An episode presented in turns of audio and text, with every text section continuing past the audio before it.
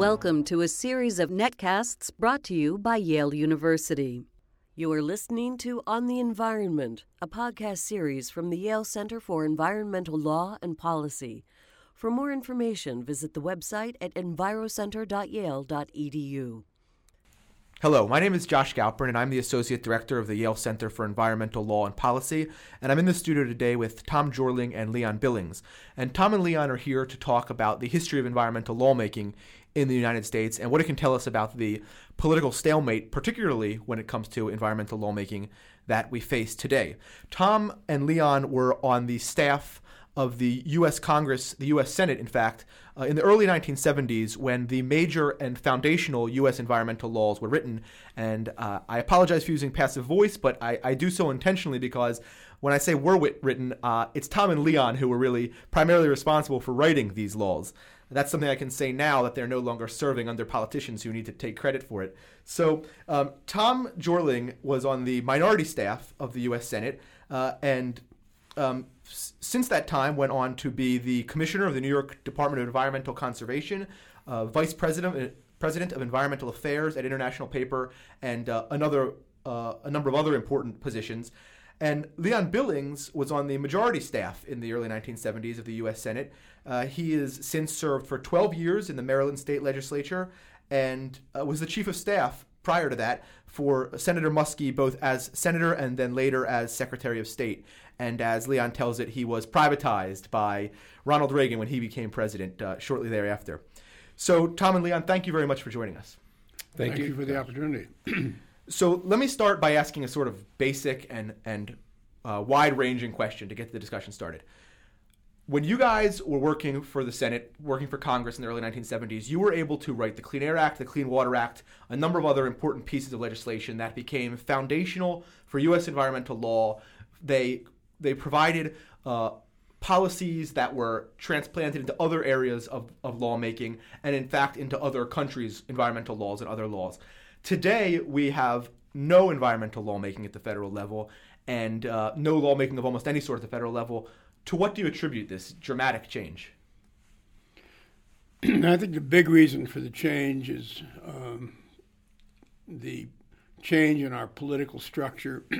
uh, members of Congress, both House and Senate, spend uh, more than 100% of their time just trying to raise enough money to be reelected. Uh, in our era, senators ran for reelection in the last six months of a six year term uh, House members the last six months of a two year term. Uh, money was not the dispositive reason for uh, people winning or losing. Ideology and relationship with constituents and uh, comfort with the electorate were basically there. Today, uh, money is everything, and um, constituents are largely irrelevant. Tom, do you agree? Yes, uh, certainly money is uh, the dominant factor. I think there are some co- sort of correlative uh, reasons that accompany money, and they have to do with the, uh, basically the nature of the political parties uh, at this time. Uh, to them, everything is a, a win lose instead of in our era, which was a win win. Tried to find areas of agreement uh, that can be reached between different perspectives. And if the attitude is positive towards that process, uh, that can be accomplished. But the attitude is no longer uh, of that of that vein. So uh, we have a, a, political situation in which uh, even politicians are being rewarded for not doing anything uh, in the face of some significant issues that they they should be addressing. So it's uh, it's a combination of a lot of factors, not to say uh, the least of which is the 24-hour news cycle, which uh, sort of uh, attracts uh, the politicians to become celebrities instead of lawmakers, and they tend to find their reward in having people fawn all over them rather than a reward that results from accomplishing some public policy. Uh, so there are a number of, of reasons, and uh, I think uh, we have to see this process through to get to get uh, really urgent national problems uh, addressed. So, I, am wondering how some of the the elected officials that you worked for in, in the early '70s would have um, would have fared under the 24-hour news cycle and the the, the fundraising requirements that exist today. So, b- briefly, could you sort of identify a person who you think is a particularly interesting example and tell me, you know, what was their personality like and how might they have behaved today under the current political requirements and c- commercial requirements? Well, the person to whom I owed my patronage, John Sherman Cooper, could not be a public official, an elected official in this uh, in this era. His personality was uh, just distinctly uh, opposed to the kind of plastic activities that modern politicians have have to pursue. Uh, he could not bring himself to look at a camera. Uh, he was someone who uh, was very thoughtful, and he had to think through things himself. Uh, he had to even write out longhand what he was going to say before he would, for instance, engage in discussions on the Senate floor. Uh, all of which are attributes that are not rewarded today. And today, it's the glib 30 second soundbite, and uh, that was just not his personal character. So he would not be, uh, and yet here he is, a, a very distinguished person. After he left the Senate, he was the uh, first U.S. Uh, delegation. There was not quite an ambassadorship to Germany, to East Germany, uh, uh, and then he was ambassador to India uh, so his his style was very substantive, very thoughtful. He just would not respond well to somebody saying, "Give me a quick answer to some obscure question." And John Sherman Cooper was unique in that regard, but uh, he wasn't alone. the, uh, Cooper may have been the most ethical senator either of us met, and m- most of the senators we worked with were quite ethical. But I, I, can give you two examples, both of whom I knew personally.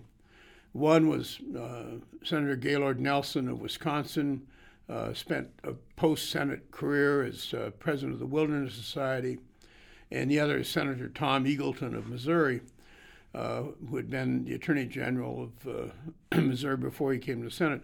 Both of them left the Senate for one reason, and that was they could not stomach the idea of having to get down on their knees, as they put it, and beg for money.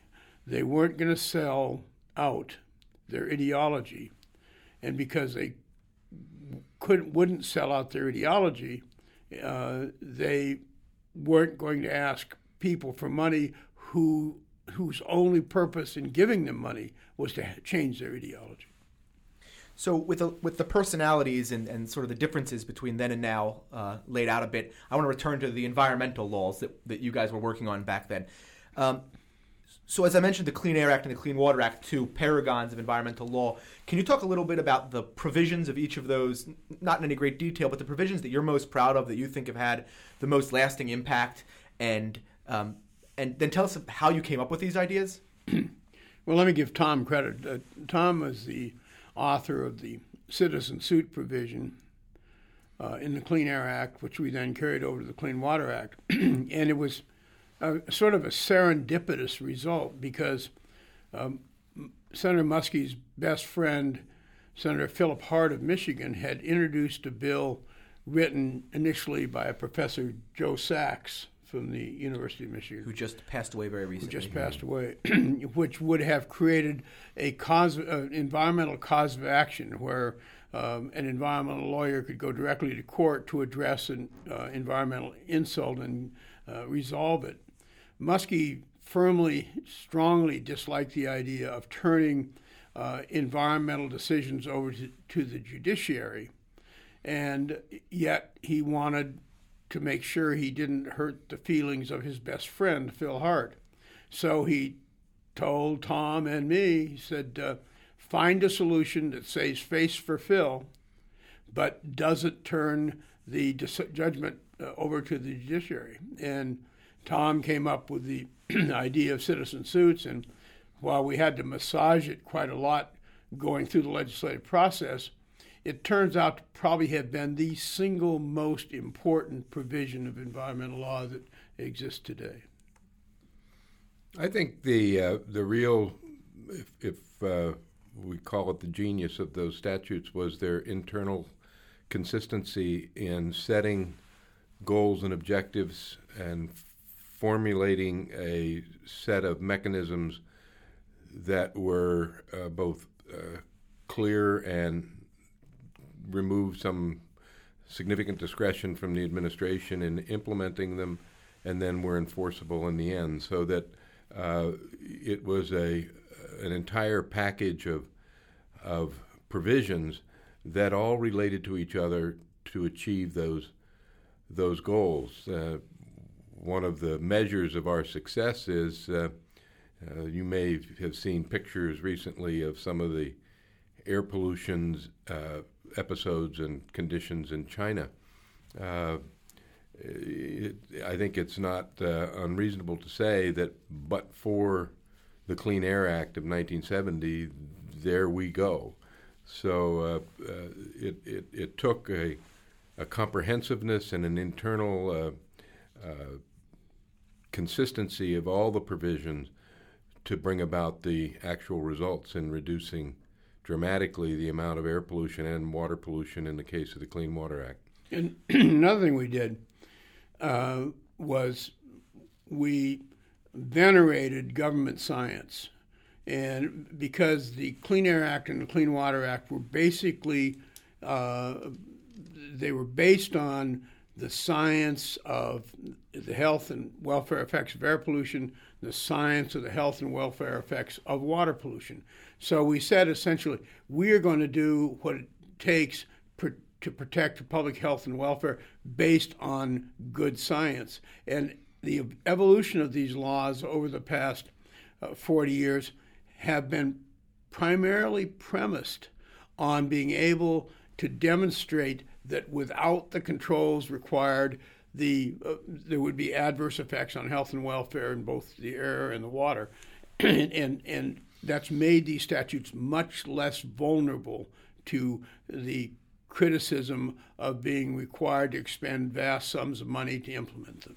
Let me uh, just add another factor about that relationship of what we did to science. The activities of the Congress preceding this era that we're talking about in the late 60s, early 70s uh, did accomplish some significant things, and that basically was the earlier clean air and clean water statutes, uh, uh, while deficient in the regulatory vein, did authorize the government to perform science and to do monitoring and you have to remember that it, uh, what we were experiencing at that period was sort of the uh, the inescapable measure of the energy chemical uh, revolution that occurred in association with World War II. Manufacturing just exploded in the United States, and chemical uh, uh, production exploded. So, if it weren't for that science that documented uh, those uh, uh, pathways to the environment, we would have been hard put to do to do what we did. Again, it, it, it's a period in which not only were we uh, with that government supported science that, that we've talked about, that we were also uh, developing techniques to measure and monitor. Uh, up until that period, most of the measure of pollution was a what is called a Ringelmann chart for air pollution, which was a three by five card that had different levels of, of density of gray, and you would hold it up against a plume of a smokestack, and that's how you measured whether or not it was polluting. Uh, in water, you measured uh, oxygen demand and fecal coliform. But what was discovered, in effect, uh, in that period was there were chemical compositions to all of those things, and we had developed some of the technologies necessary to actually detect and measure quantities of, of, of those, uh, what we now call pollutants. So things came together uh, on a factual basis.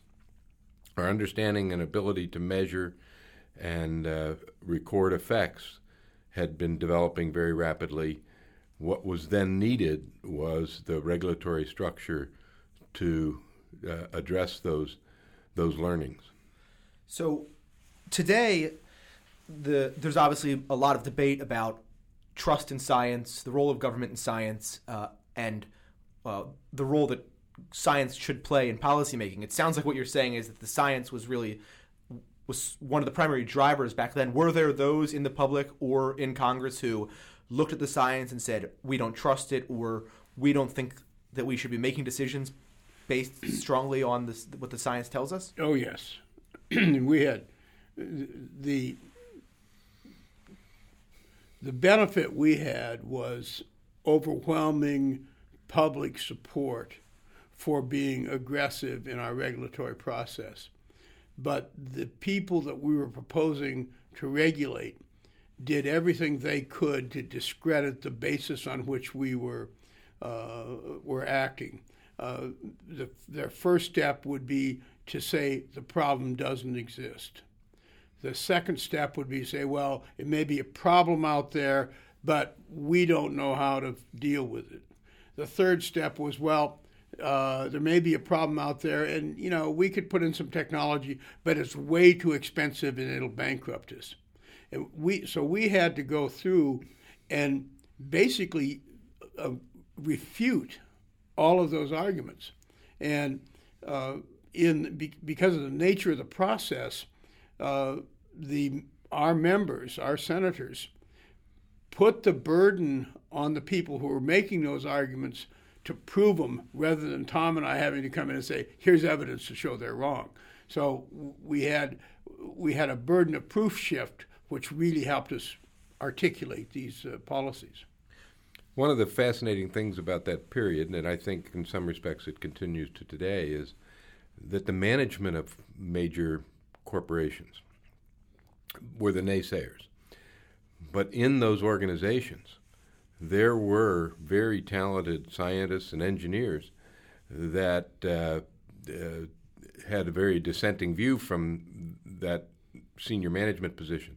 For instance, in the automobile uh, area, the producers, the manufacturers of automobiles, took the position that uh, that what we were proposing was not attainable technologically or economically, uh, and uh, if we uh, encountered some of their engineers uh, in staff meetings that we would conduct, and they were independent of their senior managers, they would say, Whatever you tell us to do, we can do.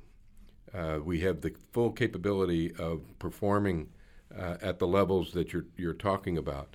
So w- that gave us some reassurance. Uh, often, the people that made those uh, statements to us were producers of the technologies that the automobile industry was going to have to incorporate, namely the catalytic converter and uh, rare uh, metals, catalytic metals producers. And uh, they were quite confident that they could produce automobiles that would meet those standards. It was a question of the senior managers uh, uh, notwithstanding what we might consider to be the senior managers of the electronics industry in the in the current day, uh, who who basically uh, encourage and accelerate and stimulate innovation.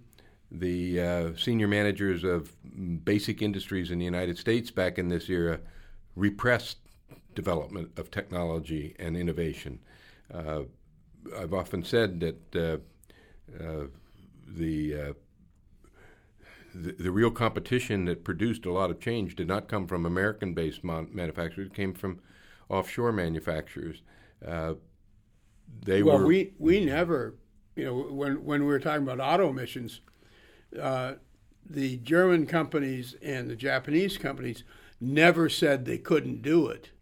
They just said, "Tell us what we have to do, and we'll do it." The American manufacturers say, uh, we can't do it, we don't need it, we don't want to do it, and don't tell us to do it. So there was a huge difference. So the, the repression from the from the upper level management on new technology was a strategy to prevent politicians from enacting new regulatory Absolutely. policy. Absolutely, yeah, and uh, it it really uh, had some interesting dimensions. For instance, uh, management would come in and they would say, uh, even if you promulgate these tight emission standards for cars, it's going to take us three or four years to uh, produce those cars.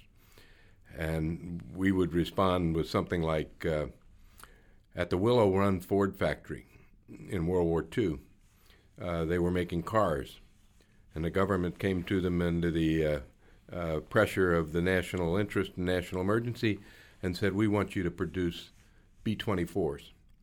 From the time they stopped making cars to the time that they uh, uh, produced the first B 24 was six months.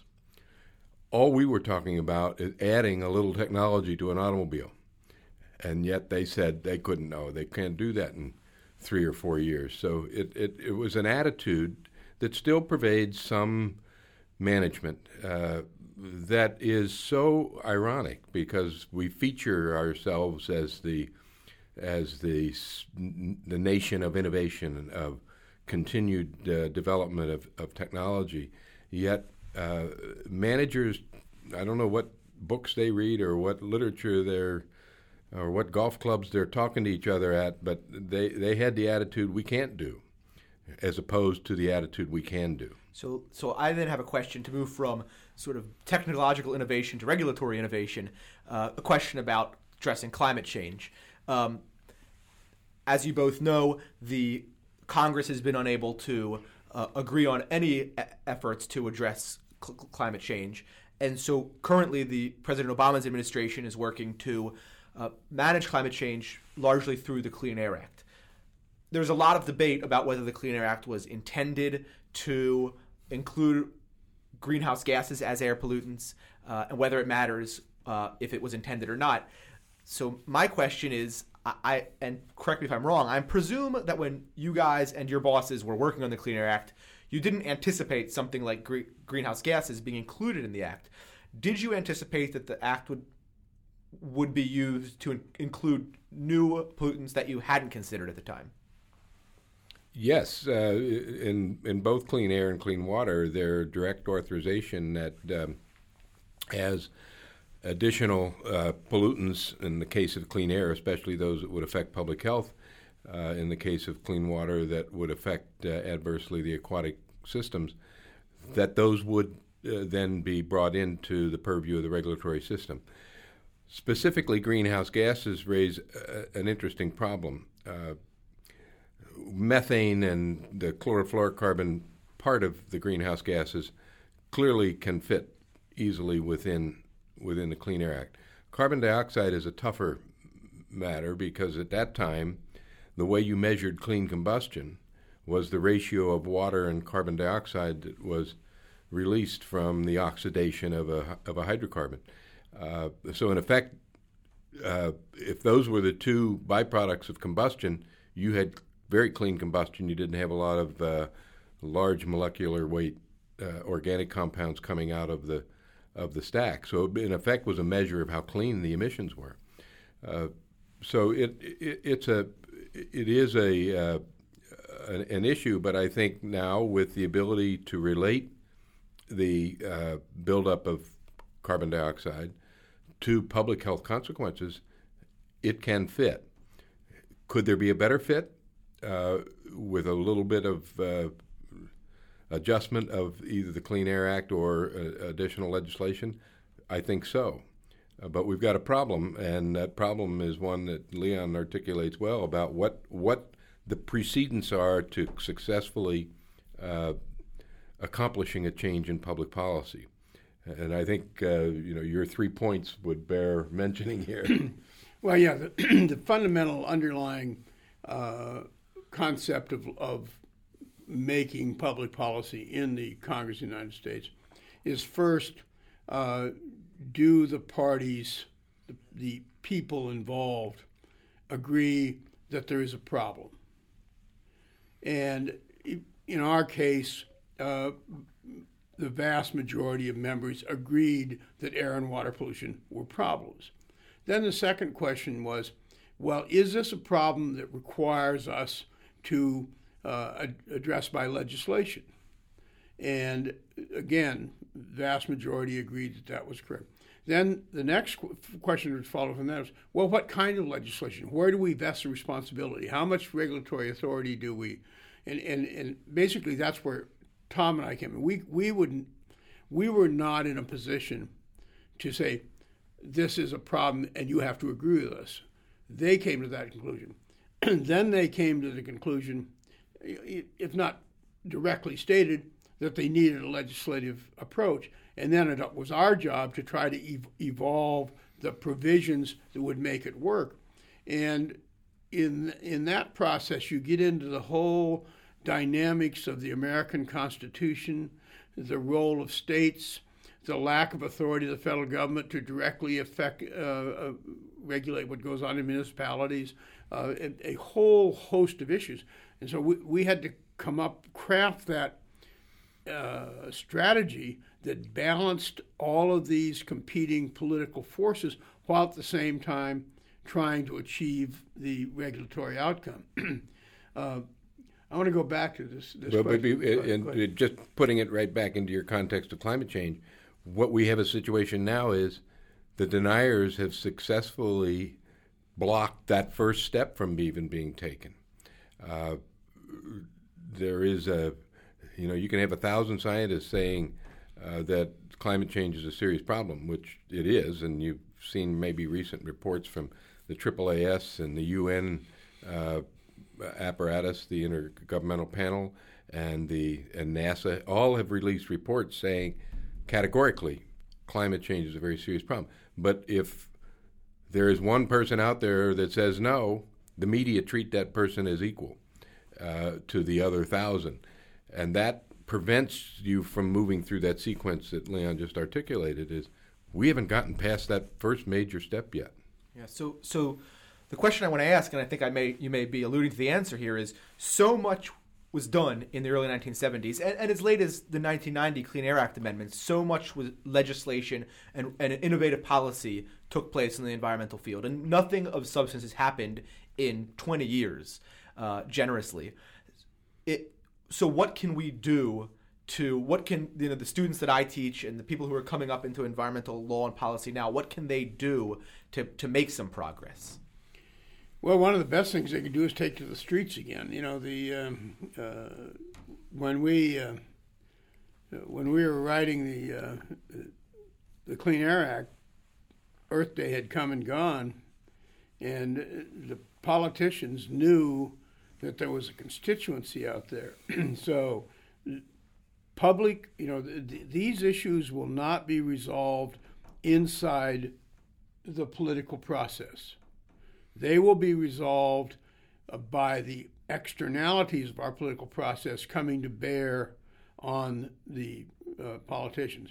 So, the as I have suggested before, uh, this is a lowlands problem. You know, the the the dikes that exist in the Netherlands exist because they wanted to drain and keep from flooding the, the farmland of, of, of uh, the Netherlands. Well, we need to have the same kind of public recognition that there, that climate change is not only real, it's a current event. We had the advantage in 1970 to 70, 68, 70, that period, where air pollution was a current event. Water pollution, rivers were on fire, lakes were dead. Water pollution was a current event.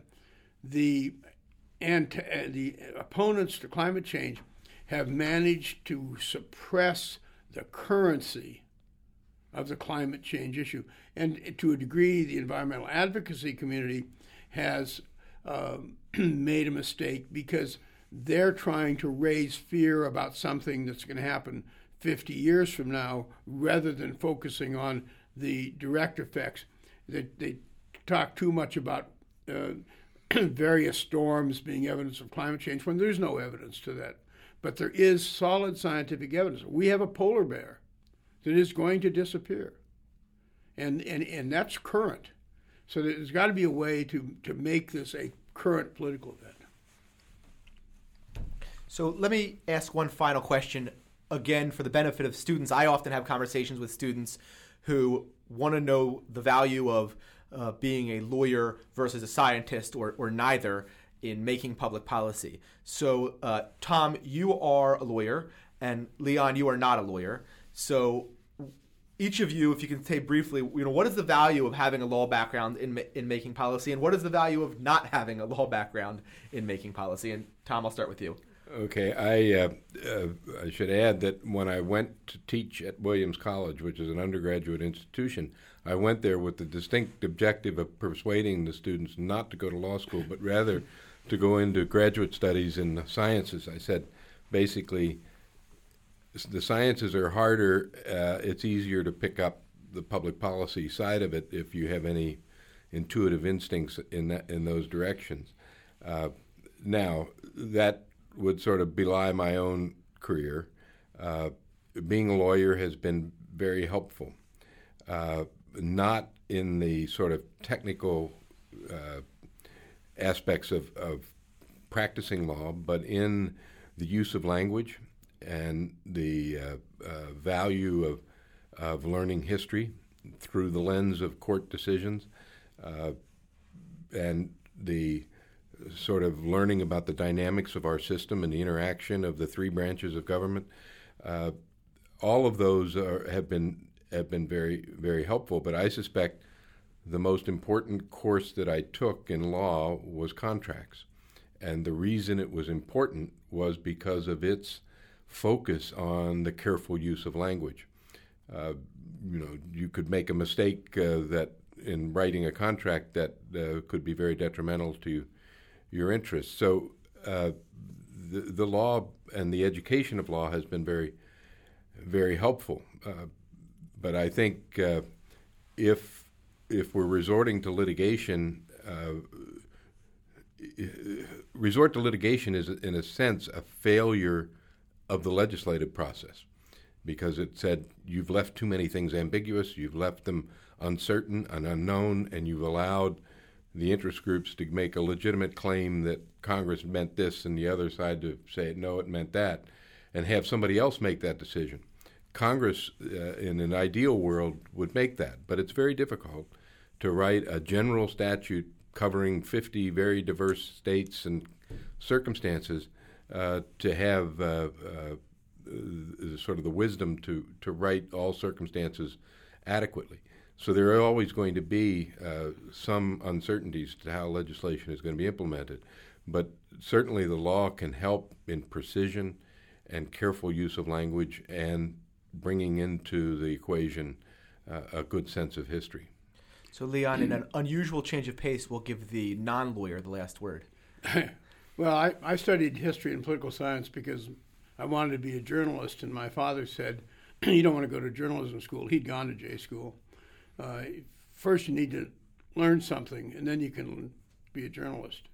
And I found that in the day, in the era that we were on Capitol Hill, when there were a lot more people like me and a lot fewer people like Tom, that being able to write uh, a complex subject in uh, two or three paragraphs armed me much more efficiently than my lawyer colleagues who couldn't seem to get anything down to less than five pages.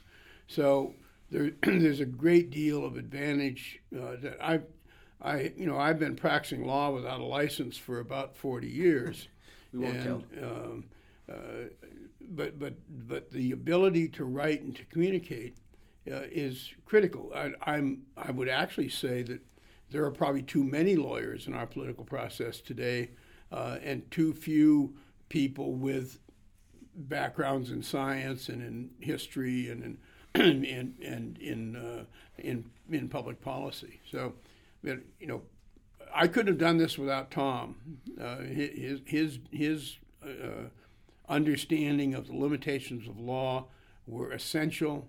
Our chief counsel Barry Meyer was a very shrewd lawyer it was very helpful. We couldn't have done this without the legal minds, but it really helped also have some intellectual organizational capability that allowed this to be put in uh, sentences that the public could understand. Let me just follow up because uh, Leon is. So the lawyer is going to get the last. Word. Yeah, he's going to get the last word. Uh, if you were going to give advice uh, to a law student or any other student, it would be work on your writing ability. And what has made Leon so successful is he writes beautifully and fast. Uh, without those attributes, he probably wouldn't have been nearly as successful. But he is just a, a wonderful writer, and he knows that I suffer some limitations in that regard. What she was, he would always say when he would get one of my memos or something why do you write this turgid prose? uh, but that that would be the common theme, whether you're a scientist or a lawyer, whichever avenues you pursue. Uh, the more important factor is the ability to express yourself. Well, thank you both very much, not just for being in the studio today, but for all the work you guys have done for the past almost half a century. it's uh, it's been inspirational to people like me and to, to students coming forward. And uh, please keep up the good work. All right. Thank you. Thank you, Josh. The views and opinions expressed by the interviewers and interviewees as part of On the Environment do not necessarily reflect the views of the Yale Center for Environmental Law and Policy, its affiliated faculty, staff, or supporters.